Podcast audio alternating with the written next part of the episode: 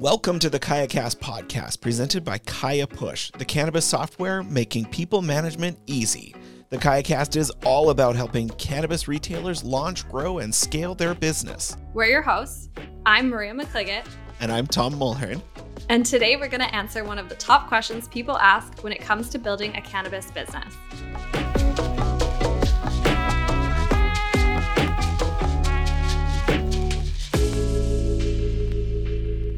Before we jump into the show, Maria, I just want to welcome everyone here and remind you to subscribe to our shows in your favorite podcast app to get the latest episodes of our show. Every week, we're interviewing different thought leaders in the cannabis industry, giving you these bonus episodes with tips and tricks to help you be more effective in your job. And so don't forget to subscribe to KayaCast today. Maria, what do you think the most important factor is in a dispensary having a thriving business? I'm definitely going to think they're going to want to keep those shelves stocked.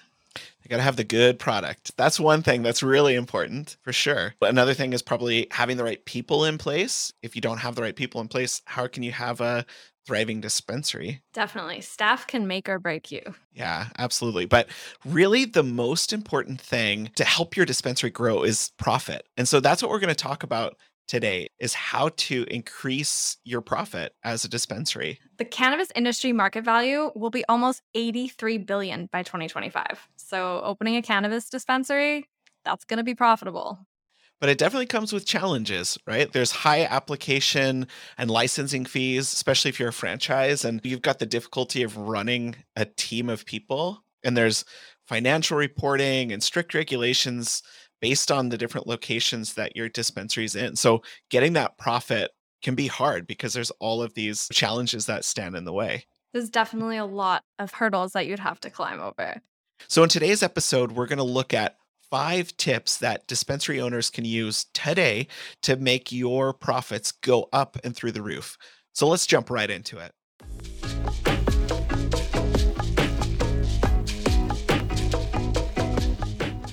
So I think a dispensary just needs to be smart when they're ordering. So thinking about ordering products from suppliers that are going to actually turn a profit. They're going to want to do this in a few different ways. You can connect with your bud tenders and ask them about what are customers actually wanting to buy. You don't want to be ordering things that nobody actually wants. Mm-hmm. And the bud tenders, they're working directly with those customers so they know what people are wanting to buy. Smart ordering can also be done by building relationships with your suppliers. Maybe you're going to be able to negotiate some deals with them, or they'll let you know when new product comes out. Of course, you're always going to be wanting to research as much as you can, learn as much as you can about your product, and then you'll make sure that you're ordering quality cannabis. And you're going to want to make sure that it also has a good profit margin. So, optimizing all of your purchase processes by utilizing free delivery and price discounts as well. You know, inventory management also is a part of that smart ordering. Knowing how many products you have on hand, it's essential. Like, you need to meet the customer's needs without having a bunch of dead stock. So, in the end, really, that sales versus expenses will be a driving factor in increasing your profits. And way to do that is our second tip, which is using the data that you have coming into your cannabis dispensary. There's so much data that you're able to really take hold of if you integrate technology solutions to help streamline the processes you're doing and provide data insights into your business operations. Kaya Push can actually create AI generated smart schedules based on your sale forecast. Something like that can save you an average of 3% on labor, which in the long run is huge. And it'll also help ensure you've got enough people on the floor to increase your sales, but not too many to cut into your labor costs. It's those insights that really can make a dispensary owner make the data backed decisions they need to make to run their business effectively. Bringing us to our next point, which is number three invest in good people. You're going to want to find great people that you can invest in and help them learn and grow, and succeed, and sell. Good bud tenders, they play a significant role in the success of the dispensary. So they're going to be the ones selling your products. They're going to be building relationships with the customers and generating that buzz, honestly, just bringing people into the store. There's lots of different ideas that we want to share about how they can invest in bud tenders. I don't know what bud tender wouldn't like this idea, but providing product samples as an appreciation for a job well done. Maybe you have a top sales earner get some product. It also works because then your bud tenders are trying different products and becoming real experts in those products that they're selling.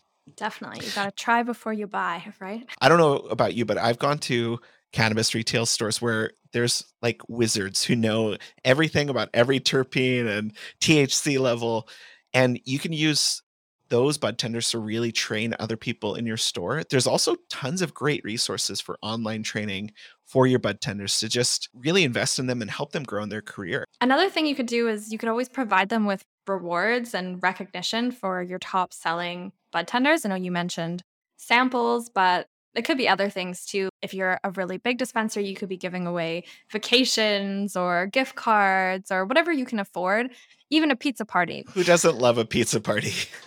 Let's be honest, Maria. Everybody loves a pizza party, and it really does raise the morale of bud tenders by doing those small, meaningful gestures. And I think probably the last thing is really allowing for that two way communication between your staff and your management team to get feedback and insights. And it makes them feel like they're part of the team instead of just an employee. So investing in that talent will ultimately pay off for your dispensary because it provides those skills and those incentives that really get employees to give their very best every moment. And of course, you always want to involve your team in all of the decision making processes, which kind of comes in with the smart ordering again, just asking them their feedback because they're the ones out there working every day.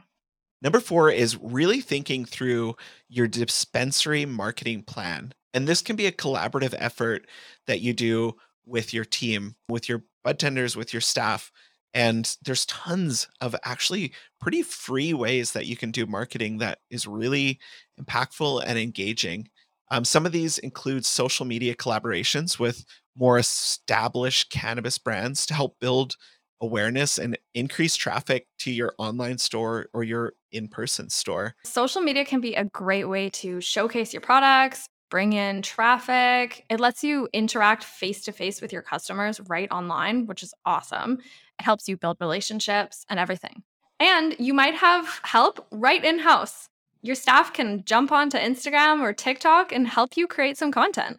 I know I follow a couple different dispensaries, their TikTok channels, and there's some really good ones out there. Another idea that you could do, Maria, is get your team involved in the local community. There's a huge stigma with cannabis in local communities, especially if you live in a smaller town.